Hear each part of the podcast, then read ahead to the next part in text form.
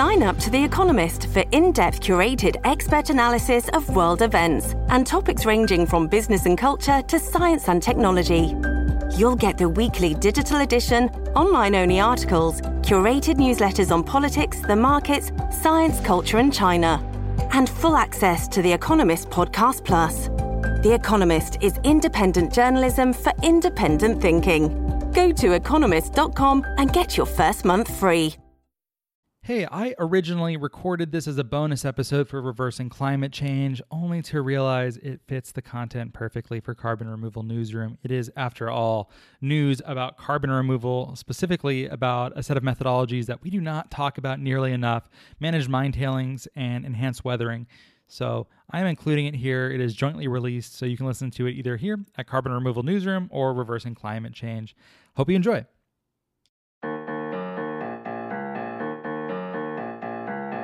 Hey everyone, welcome to season two of Reversing Climate Change. We are doing that podcast thing now and launching a Patreon. You can find it at patreon.com slash Nori podcasts.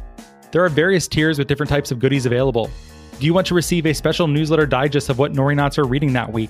Be a part of a Nori book club. Get special access to Nori events. Go take a look at patreon.com slash Nori podcast for what we're offering.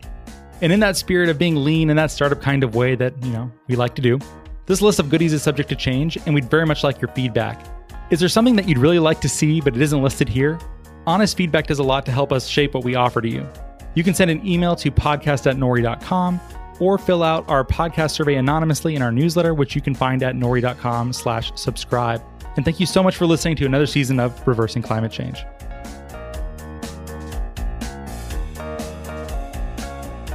Hello and welcome to a Reversing Climate Change bonus episode. I am Ross Kenyon, lead strategist at the Nori Carbon Removal Marketplace. We have another alumnus of the show from, I think, when Reversing Climate Change was in single digits, got to be two years ago plus, something like that. Doctor Greg Dipple, uh, professor of geology at the University of British Columbia. Thank you for being back, Greg. My pleasure. We were so energized by this topic when we first started speaking, and because you research enhanced weathering, managed mine tailings, basically how you can take waste rock and combine it with ambient air or concentrated C O two in some fashion, and that mineralizes and turns it into a, a, a like a solid form that can be stored and taken out of the atmosphere in a permanent or quasi-permanent fashion. And we loved this idea because it gave an upside to mining companies for waste rock to um, either become carbon neutral or negative, or just more carbon intensive and and better for the climate. Um, but I hardly ever hear anything about it. It seems like you don't get any attention. Are you are you lonely up there? Do people pay attention to you? We're definitely not lonely. We're we're very active, and we're working with, with four mining companies right now. But it's pretty intensive in the research phase right now, and the results will start start coming out in, in journal papers and, and be more public publicly available uh, shortly in the coming months, we would think. That's great, because we think it's a big deal and are super excited about the potential for these methodologies. It just seems like everything else gets attention. And maybe it's just you're more in the research phase, trying to make sure the science actually makes sense before everyone starts uh, hyping it and going uh, as one does in this space. But anyways, we we heard that there was a bunch of new things that you were working on, a bunch of announcements. You just hinted at some of them because we had Doctor Roger Aines from Lawrence Livermore National Laboratory on, and he said, you got to talk to Greg Dipple. You got to you got to get him back on and catch up. So we will get to what has changed in the year since we first spoke to you. But maybe to start with, Greg, um, why don't you explain uh, a bit of what you research, how accurate was my summation of what you're trying to do, et cetera? Happy to, Ross. Yeah, so we've been working in this field for actually going on twenty years now, and the, the research idea is is um, the idea of taking carbon dioxide either from air or from a concentrated stream like you might produce from electricity generation from fossil fuels, and then combining that C O two with metals that are leached from mine waste to form metal carbonate minerals, which are geologically stable. So we're taking C O two from air or from flue gas, and we're putting them into carbonate minerals where they are stable for hundreds of thousands to millions of years. And the exciting thing is that we can do this at a scale that can, can make mines greenhouse gas neutral and potentially even go further, such that we could have industrial operations that would be net negative and could help uh, help bring down the C O two emissions from other parts of the economy. I, I love this story because of this amazing flanking maneuver that is built into it, where mining companies do not have very good reputations globally for being all sorts of bad things within their supply chain. But what's relevant here, perhaps, is the environmental impacts of their doings. And of course, industrial s- civilization just depends upon what they do. We can't get away from it. But there is this possibility to actually become some of the most carbon negative companies out there if they can get the science and the economics of this right. Like, is that, is that not just like the most beautiful little flip that you can, that you can see, Greg? Yeah, there's a lot of aspects to that, to be honest. You know, I think, I think what the mining industry is today is not what it was yesterday. And the perception, I think, sometimes lags a little bit. There's also a lot of variance in, in how companies operate. There's some companies that are incredibly responsible and careful, and, and others that aren't. So it's hard to, but as an industry, we they they, were, they recognize they they suffer from uh, from a very bad reputation. The irony is that, you know, the metal needs in terms of nickel and copper and, and a number of commodities in order to build uh, an economy that doesn't rely on fossil fuels is huge. So um, we're actually, some of the mining companies we're working with, their primary markets are batteries for electric cars. And they're looking at, in the long term, significant increases in production are going to be required to meet anticipated growth targets for electric vehicles in Europe and elsewhere. So we're actually in this situation where this is an industry that, that needs to expand. It needs to do it in a socially and environmentally responsible way.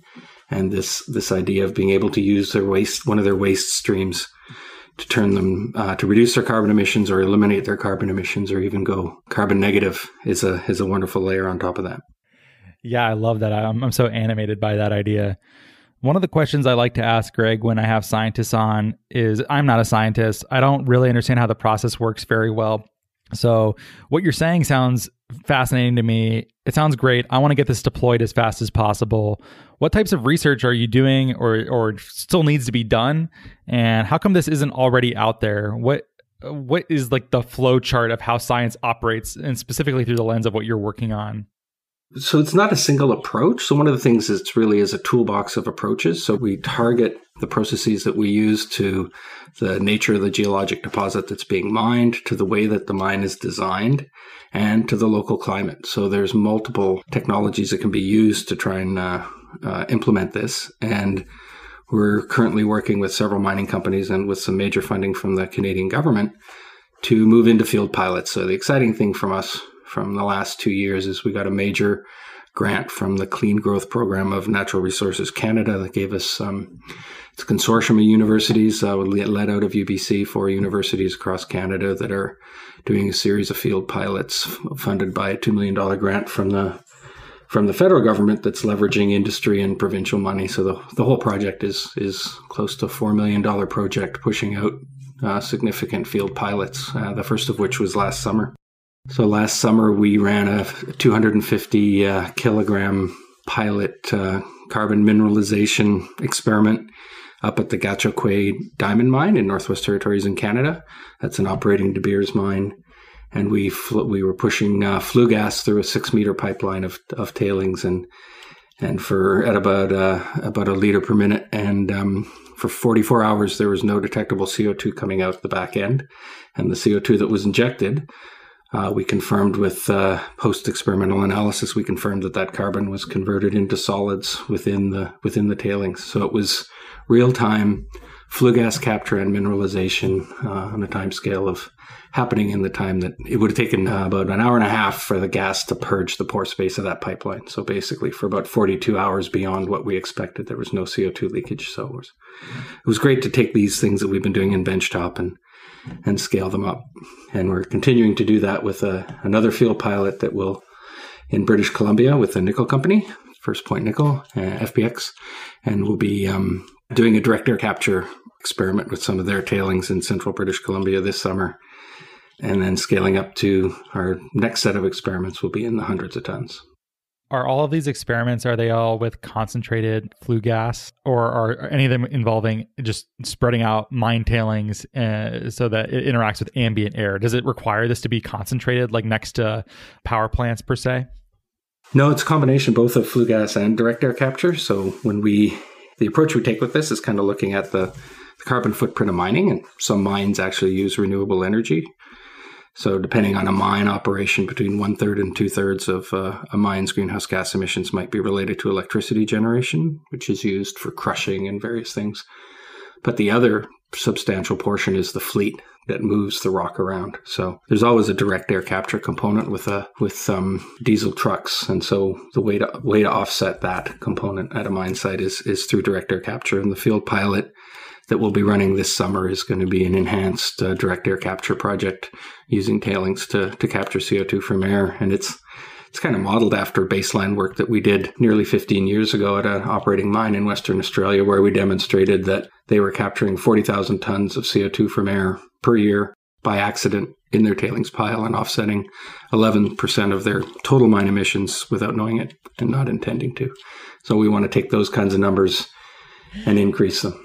By eleven percent of their emissions by accident. I, man, there's so many funny twists to this story. I, I really, really am. It's, it's endearing.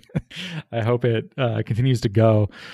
Well, Greg, what's what's changed since we last saw you? It sounds like many of these experiments are new. Is what you're working on, since the principles of it seem sound, it seems like you're confident that this is working, even by accident sometimes. Is it trying to figure out what's the uh, most effective way to deploy these insights and to to make this scale? What's the problem you're trying to solve for with these experiments? Yeah, it's it's still kind of multi-pronged. So we use our field studies to understand the rate at which things are happening and also to understand what's limiting that rate. And once we understand the rate limits, we can design processes to overcome those limits. And so that's what we're continuing to do today with the field pilots. So testing these acceleration strategies that we develop in the lab and, and make sure that they can work on a large scale in, in the real environment out in the field on an active mine site. Another really critical component is we're developing whole new suite of tools for verification purposes. So, and we're we're working with um, multiple jurisdictions, trying to trying to get them fighting each other in a race to become first jurisdiction in the world to actually have a verification protocol for carbon mineralization in mine tailings as part of a policy enacted within a jurisdiction. So we want those verification tools. We want the policies in place so that the carbon credits can be counted. We have a thirty-five dollars a ton carbon tax here in British Columbia. And that would be a huge impact on the cost of mining. And so there's a lot of motivation to do that. So we're testing our acceleration strategies. We're working on the verification and and, and scaling things up to, to be bigger and better in, in real field environments. One of the questions I remember asking you is, is there a price at which it becomes worth it to mine merely for the waste rock that can mineralize carbon dioxide? Is that even a, a thing, or at what point does that become viable? Yeah, it's um, probably in the one hundred dollars a ton range or something in there. There's a lot of uncertainties in that. So we see that the ability of a rock to, the capacity of a rock to sequester carbon is highly variable. It's highly variable not only between rock bodies, but also within individual deposits.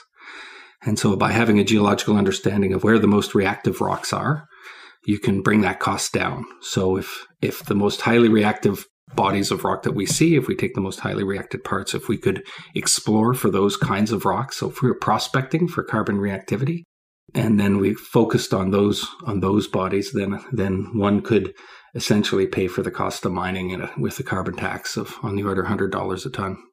Well, that would be a different world. Um, I'm intrigued by this possibility. Inside of the carbon removal space, there's plenty of boosterism and people get excited about futuristic new technology that could change everything, but you know, it's always a couple years away, or it's all, it's still too expensive, et cetera. But I almost never hear anything about enhanced weathering or managed mine tailings, except for when we've had Project Vesta on the podcast before with spreading olivine on beaches or just uh, underwater in certain bodies of water. But besides that, I, I don't know that I've heard uh, really that many rumblings at all inside of the carbon removal or environmental slash climate space in general. Why is that? Do you have any sense of, of why this doesn't get more attention, Greg? I'm not sure that I do. I mean, there's there's some, we're getting attention up in Canada. It's maybe it's a little bit more of a mining focused jurisdiction. It doesn't doesn't necessarily get the international traction. I think some of the um, certainly when we're working with mining companies, we're we're focused on on finishing those pilots, getting things all written up, so the detailed information doesn't always bleed out quickly. But our focus is on finishing these pilots and having the results um, verified through the peer review process scientifically, so that the results come out as as scientific publications and are have gone through that validation. So maybe it doesn't work the best for getting the hype, but it um, it makes sure that the results that we put out there are reviewed and, and uh, evaluated by experts not associated with the project, so that the results have have that that value. Yeah, and I can already sort of see future fights over this too. I could see if it became profitable to mine just for waste rock to sequester C O two, it, that sort of has, I'm putting my myself in the shoes of an activist that I could see existing saying, that's akin to the Vietnam Wars. We had to destroy the village in order to save it. You're sort of like mining rock in order to save the world from industrial processes that got us here. Do you think there's any validity to that, or is it overstated, or how do you view a cr- potential criticism like that? No, I think it's a very real concern. You know, I think they, stepping back, I kind of see two aspects of that. One is, you know, if we're going to be going net negative and doing it at the gigaton scale by twenty fifty or twenty eighty, we're going to be creating a whole new industry that's as large as the oil and gas industry is today. There's really no way around that. This is not a small problem that we're trying to deal with. And so um, so you are going to be creating very large industries, and they are going to have significant footprints. And if you were to use today's mining technology for the kind of things we're talking about, if you were going to mine for C O two sequestration using a mine of today, the footprint would be too large and, and, would, and would be prohibitive. So we have to find new ways to do this and change change how mining is done. And I think the, you know, what, what you currently think of as, as what a mine looks like would be, well, would have to be very different for us to do this. And is that a possibility? You know, the mining industry is undergoing massive technological change right now. So things are definitely changing. Will they get to where they need to be? I think that's an open-ended question. I think that at this stage, it's worth doing the work to find out what the potential is. And then once we understand what the footprint of mining will be in the future and what the other environmental impacts will be, then we can stand back with all of that information and, and make a logical and informed decision about what approaches we should be using for reducing the C O two content in the atmosphere. Great. Well, thanks for answering that.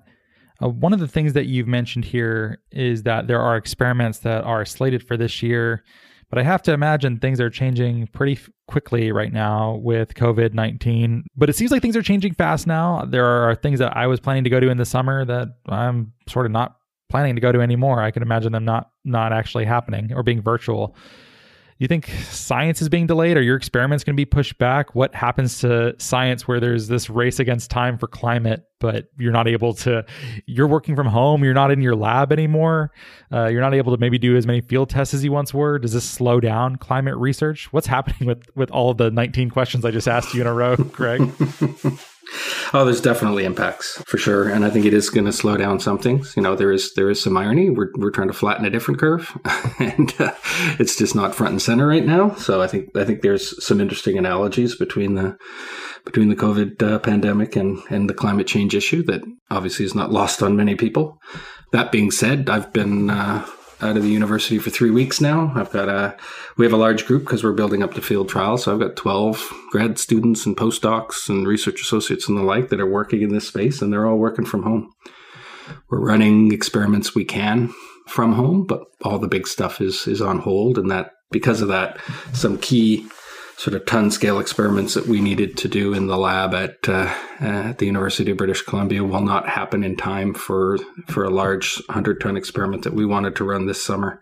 So that experiment will likely be delayed until twenty twenty-one.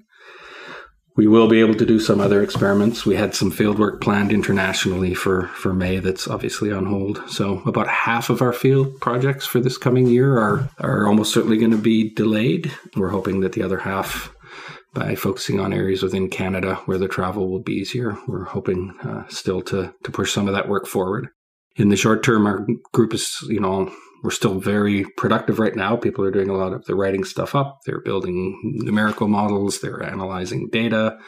And we're, university is now closed, certainly through the end of April. We're expecting things well into May. If if things are closed into June, you know, I think we're We're in a good shape for the next month or two, but if the closures continue into June, that'll start to probably cause a lot more significant delays than what we're currently planning on. You can't go back to the days of being a Enlightenment gentleman scientist and just do this in your backyard. Yeah, I, I floated the idea at home of putting four tons of tailings across the backyard. It didn't uh, didn't go over very well. Mm-mm. You're going to need spousal approval for an experiment of that size. And that's, that's, I think that's hard to get for anyone. Okay. Uh, well, stupid question. Thanks for indulging me, Greg. If someone wants to keep up with your research, what's the best way for them to do so? So we're we're at the University of British Columbia, and, and there are uh, uh, web pages associated with our work at U B C. They're perpetually behind, but uh, we're motivated to uh, to update them. In fact, one of the things we're doing with this downtime is accelerating some of our communications planning. So the departmental website is um, w w w dot e o a s for Earth, Ocean, Atmospheric Science, .ubc for University British Columbia, .ca for Canada, and uh, through that departmental website, be able to find our research um, by looking under uh, or searching for the name Dipple, D I P P L E. Great. There are links in the show notes for that. And is there anything else that people can do to track enhanced weathering and manage mine tailings? Where where can people learn more besides me pulling you back onto the show? Is there some other place where this is consolidated?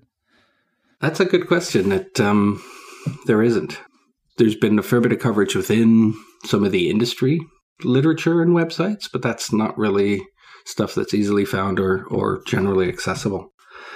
One of the projects we're working on now, funded by the province of B C, is, yeah, I talked about prospecting for carbon. So we actually have a project to use the existing geological and geophysical data for the entire province of British Columbia and, and take about eight hundred eighty known occurrences of ultramafic rocks, and using existing data, give them a carbon mineralization potential index so that one would have an idea of where the, the most prospective rock bodies in B C would be if you wanted to prospect for carbon reactivity. And that work's funded by um, Geoscience B C, and uh, they'll be doing a really good job of of making that work available on uh, on their website. And I can uh, I can pass along to you the the U R L for the Geoscience B C website. They will certainly have information on their website. Great. I'll poke around too and see if there's anything I can find. That that sounds good though. I would like to hear more about this in general. It's uh, I don't know if you can hear me giggling over there, but I'm I'm stimulated by all the ideas that are coming off of this, and I think there's a lot of potential here. But I suppose we'll have to wait and see. Hopefully, it's not too delayed uh, with coronavirus. I guess we'll see. But in any case, thank you for being here, Greg. I appreciate it. My pleasure. Thanks for the opportunity to talk about our work. Yeah, I always like having alumni of the show back on to update us on, on their work. I'm sure we will do more of that in the future. And if you like the show, we have a Patreon. So if you want to come hang out with us, if you want to talk about books, we're doing a book club. We're doing a lot of different things and running experiments on our side to see how to create value for our listeners, to build more of a community. So if you want to come hang out with us, you can do that. Go to patreon.com slash Nori podcasts. With an S as in plural. You can also rate and review us on iTunes or Apple Podcasts if you would, Stitcher as well. That helps us get out to more people. And thanks so much for listening. I hope you enjoyed it and have a great day.